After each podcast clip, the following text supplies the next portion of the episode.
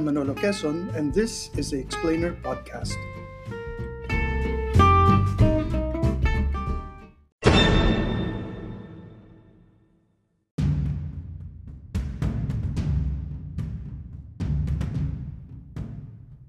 Why isn't Independence Day in August? By Manuel L. Quezon III. Spot.ph, August 31, 2017. We're legalistic and confuse heroism with sainthood.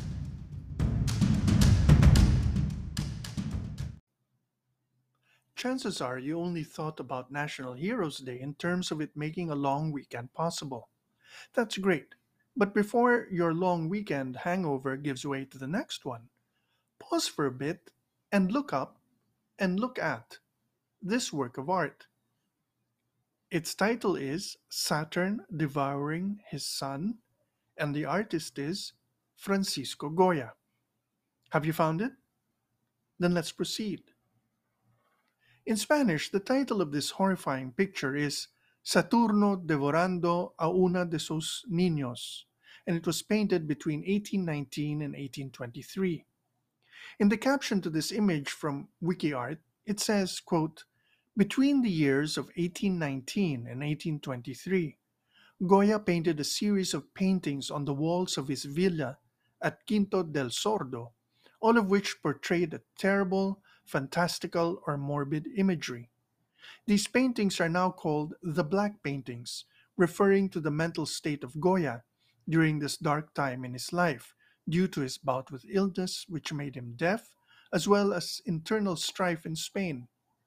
This painting was completed on the walls of his dining room and is a rendition of Saturn, the Roman mythological character, who, fearing that his children would one day overthrow him, ate each one of them upon their births. This image brings to mind Pierre Vergniaud, who issued a warning to his fellow revolutionaries in France on March 16, 1793. Citizens, he said, we now have cause to fear that the revolution, like Saturn successively devouring his children, has finally given way to despotism and all the calamities that despotism implies. On October 31 of that year, he was beheaded.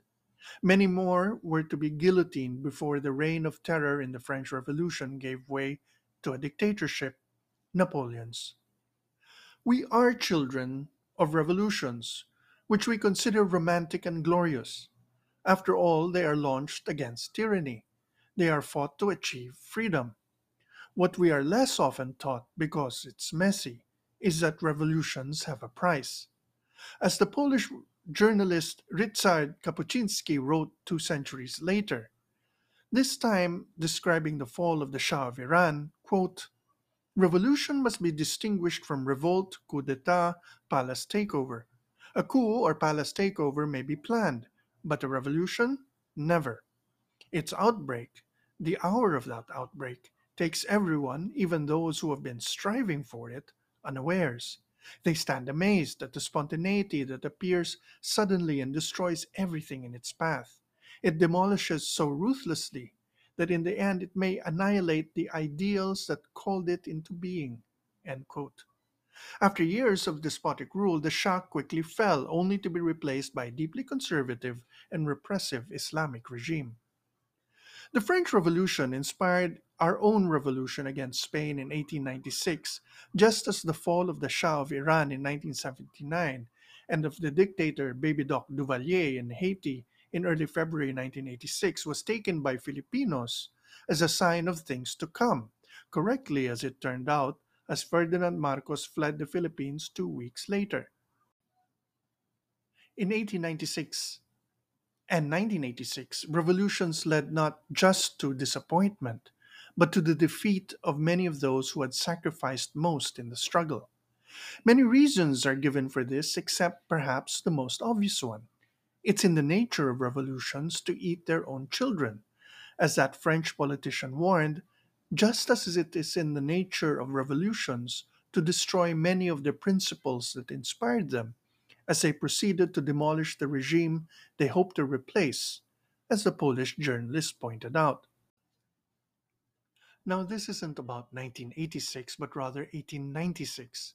That's because August marks the fateful days when the Katipunan, finding itself betrayed, decided to go ahead with the revolution against Spain, despite the misgivings of some of its own members, not to mention the earlier skepticism of those it had tried to attract to its side, such as Jose Rizal and Antonio Luna. Rizal, whose attitude towards revolution was complicated to say the least, ended up its first and most famous casualty. Bonifacio would point to Rizal's death as one of the injustices that they were fighting to avenge. Luna would denounce the Katipunan only to join the revolution when it was resumed, ending up one of its most uncompromising figures. You've seen the movie. August 1896 may include National Heroes Day, but one has to ask why doesn't it include our Independence Day? After all, the revolution began in August 1896. What we now celebrate as Independence Day, June 12th, took place in 1898 when the revolution resumed, having been fought to a standstill by the Spanish in 1897 and our leaders going into exile in Hong Kong that same year.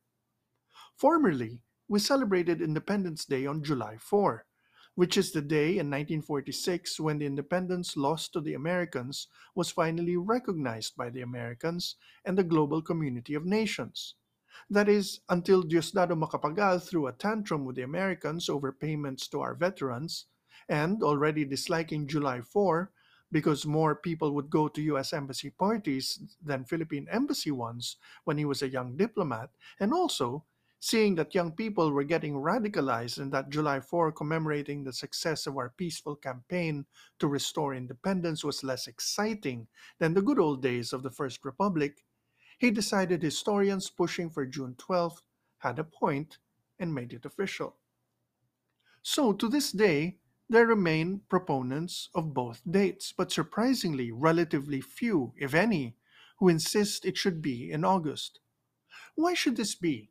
There are two reasons, I think. The first is that as a people, we are legalistic, or at least our leaders and some influential scholars are. On the other hand, we also tend to confuse heroism with sainthood, so it's difficult to take any position about significant figures in our history without it getting bogged down into something that truly resembles the debates and hearings held by the Catholic Church when it deliberates on whether to proclaim someone a saint. Here's the legalistic point of view. Proponents of June 12 like it because it was a formal occasion. There was a proclamation of independence written in flowery language. There were officials waving from a window. There was a band and it performed a national anthem. A national flag was presented to the people. A dictatorship was proclaimed too. A lawyer's, military officers, local officials, and protocol minders delight. But again, it was not the start of our revolution, it was the resumption. Nor was it the height of achievement if you want to measure these things according to documents and institutions. Apolinario Mabini, as nitpicky a lawyer as you would ever hope to meet, was in the audience and had a fit. First of all, he said, in a Monty Python-esque moment, a bunch of cronies standing by a window is no basis for a proclamation of independence. What made you the determinants of our national destiny anyway? Second of all, why did you proclaim a dictatorship and worse, one that was a protectorate of the United States when you didn't have a shred of evidence the Americans would recognize whatever it is that you just proclaimed here in Kawit? So changes had to be made, including not one but two rounds of ratifications of the Proclamation of Independence and the transformation of the dictatorship into a revolutionary government that sounded more serious than a scene out of an operetta. In fact, it wouldn't be until 1899 that we became what we now repeatedly take pride in pointing out to others the first constitutional republic in Asia. Here enters the question of sainthood. The father of the revolution was Bonifacio. We consider our first president, officially at least, to be Aguinaldo. Aguinaldo was able to obtain the title by means of a showdown over the leadership of the revolution, in which Bonifacio not only lost, but ended up executed. Aguinaldo won, but his victory led to the defeat of the revolution that Bonifacio began. Not only had the Spanish sent reinforcements and waged a ruthless war, But the Katipuneros, who found themselves the soldiers of a revolution that was embarking on devouring its own children, were discouraged by what they saw going on. But Spain blundered into a war with the United States, which set its eyes on the Philippines as a glittering prize, a base for cornering the China market. So it winked and nudged and flattered Aguinaldo into resuming the revolution, armed with nothing but the frustrated dream of freedom of his countrymen and vague unofficial prom- promises from the Americans. Still, to be sure, when it resumed, the revolution succeeded against Spain. This is what we commemorate on June 12th, on Aguinaldo's terms, as he made sure no one would forget by turning his own home into a gigantic shrine to his achievements. Genuine to be sure, but also pointedly in contrast to the first phase of the revolution, which was made possible by Bonifacio building the Katipunan, inspiring it, and leading it, including the creation of a government which, however, had little to do with lawyers or mayors like Aguinaldo, who would have wanted, and later made sure to have, something more formal, more official. The problem is that Aguinaldo in turn got overtaken by events. The independence he proclaimed was then destroyed by the Americans. What followed was over 40 years of campaigning to get that independence back, which was finally achieved in 1946, half a century after the revolution first began in 1896. Only for us to discover independence isn't an easy thing, and that where once we worried about foreign tyranny, around the corner would be a homegrown one, which would come to an end relatively peacefully in 1986, 90 years after the revolution first began in 1896. Still, Aguinaldo outlived his contemporaries and made sure 1898 would live larger in the official imagination than 1896. Here is where what seems to me a rather irrelevant argument over secular sainthood muddles the picture. Both Bonifacio and Aguinaldo were tough men. Both were ruthless in what each believed was a national cause. Revolutions require tough choices, not for the faint of heart. If you go to Don Bosco Mandaluyong, on the wall of what used to be a convento, there's a historical marker saying that in one of the rooms of that building, the Katipunan was betrayed on August 19, 1896. You know the most famous version of the story, there are others, from your textbooks. A Katipunero, Teodoro Patino, got into a fight with a fellow Katipunero, Apolonio de la Cruz, who was his supervisor in a newspaper. Patino told his sister, who was a nun in Mandaluyong, about the secret society. She got upset, was noticed by her mother superior, who, upon hearing the nun's secret, summoned Patino and told him to spill the beans to an Augustinian friar, who then raised the alarm with the authorities who mounted a raid on the newspaper. This led the Katipuneros to regroup in Caloocan to decide on when to begin the revolution. Now, there are accounts that claim Patino was actually instructed to spill the beans because Bonifacio felt the more cautious among his fellow Katipuneros had to be nudged in the direction of finally taking the plunge. You've also probably heard the view that the Katipunan framed wealthy and influential Filipinos who refused or had misgivings about either joining or supporting the revolution. Consider further that even prior to the revolution breaking out, organizing the Katipunan and keeping it secret required discipline and firmness, and you get the picture that leading a revolution isn't for the faint of heart. When the revolution, once it began, did better in Cavite than it did in the vicinity of Manila, and when the Katipunan broke into two factions in that province, the stage was set for what was essentially a coup d'etat against the existing Katipunan government. What we now know as the Tejeros Convention, saw Bonifacio outmaneuvered at every turn by a simple stratagem. Deny your opponent, in this case Bonifacio, his previous advantages by insisting on new rules of the game you've already mastered. The proposal to succeed the Katipunan with a new government made the arena of decision a political campaign and not a question of membership by those who'd been in the Katipunan since the start. Aguinaldo was a provincial mayor. He was used to elections. He knew how elections were won. And they aren't won, for example, by applying to a barangay the rules that govern, say, the free and accepted Masons, on whose practices many of the Katipunan rules had been based. So the outcome was to be expected, as was the inability of victors in this country to shake hands with those they've defeated. Someone always has to kick a man in the face when he's down. It happened in Tejeros. It's kept happening ever since.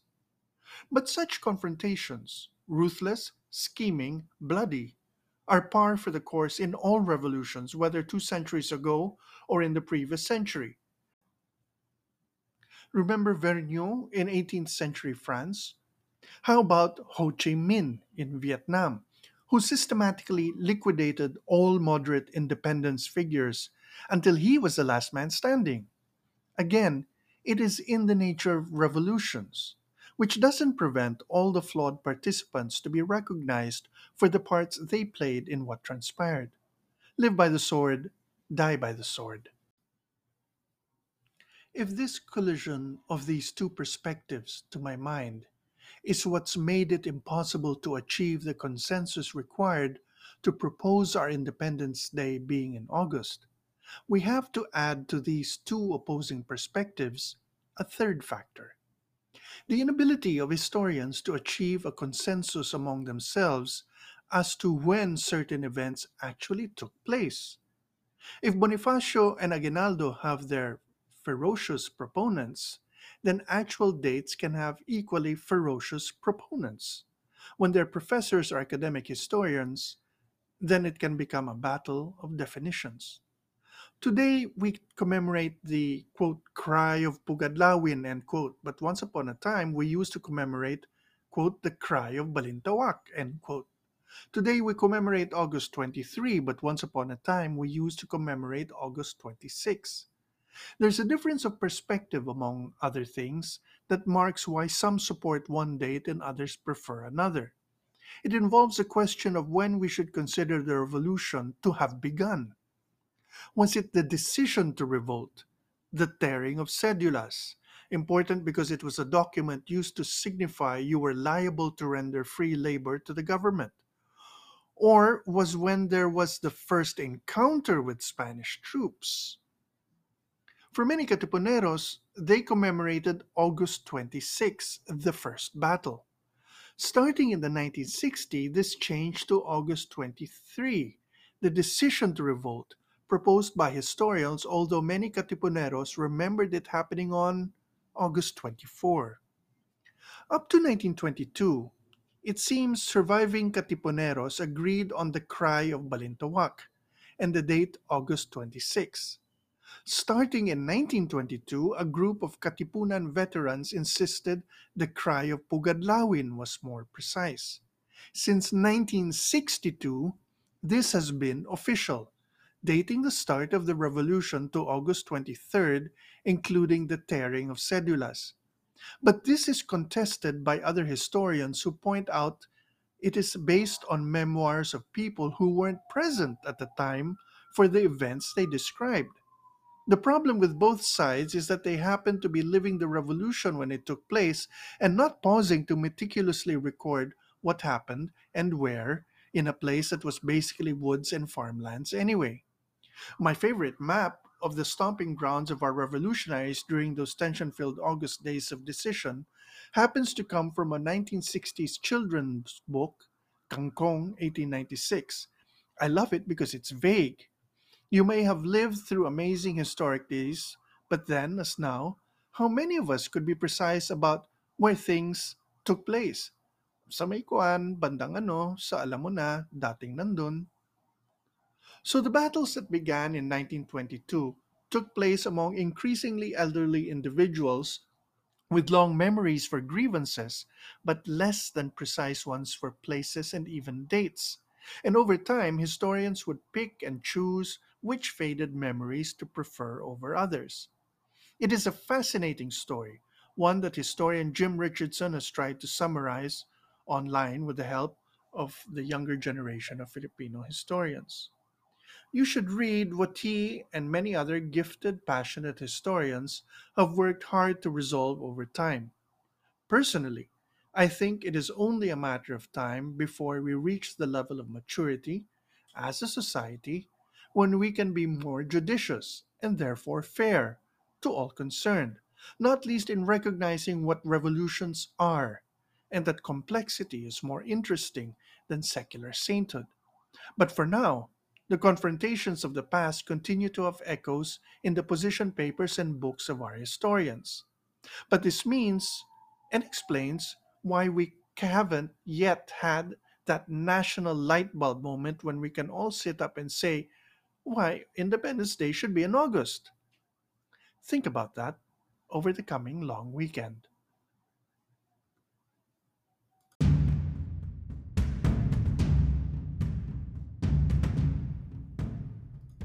That was an audio long read of Why Isn't Independence Day in August by Manuel L. Quezon III, spot.ph, August 31, 2017.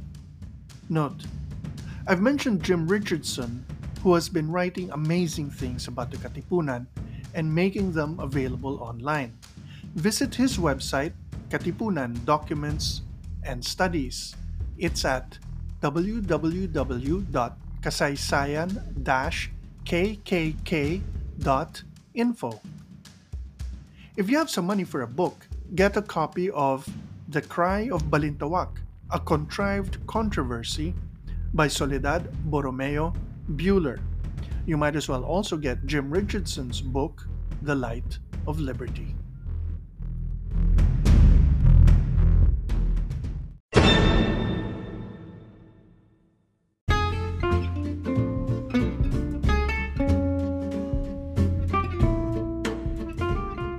Just listened to an audio long read, an occasional feature of the Manolo Quezon is the Explainer podcast. Thanks for listening.